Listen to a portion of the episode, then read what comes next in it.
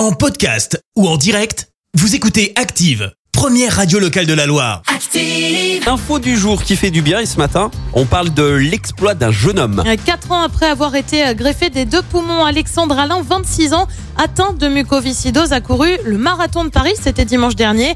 Il a couru en compagnie du chirurgien qui l'avait greffé en 2017, alors qu'il ne lui restait que quelques mois à vivre.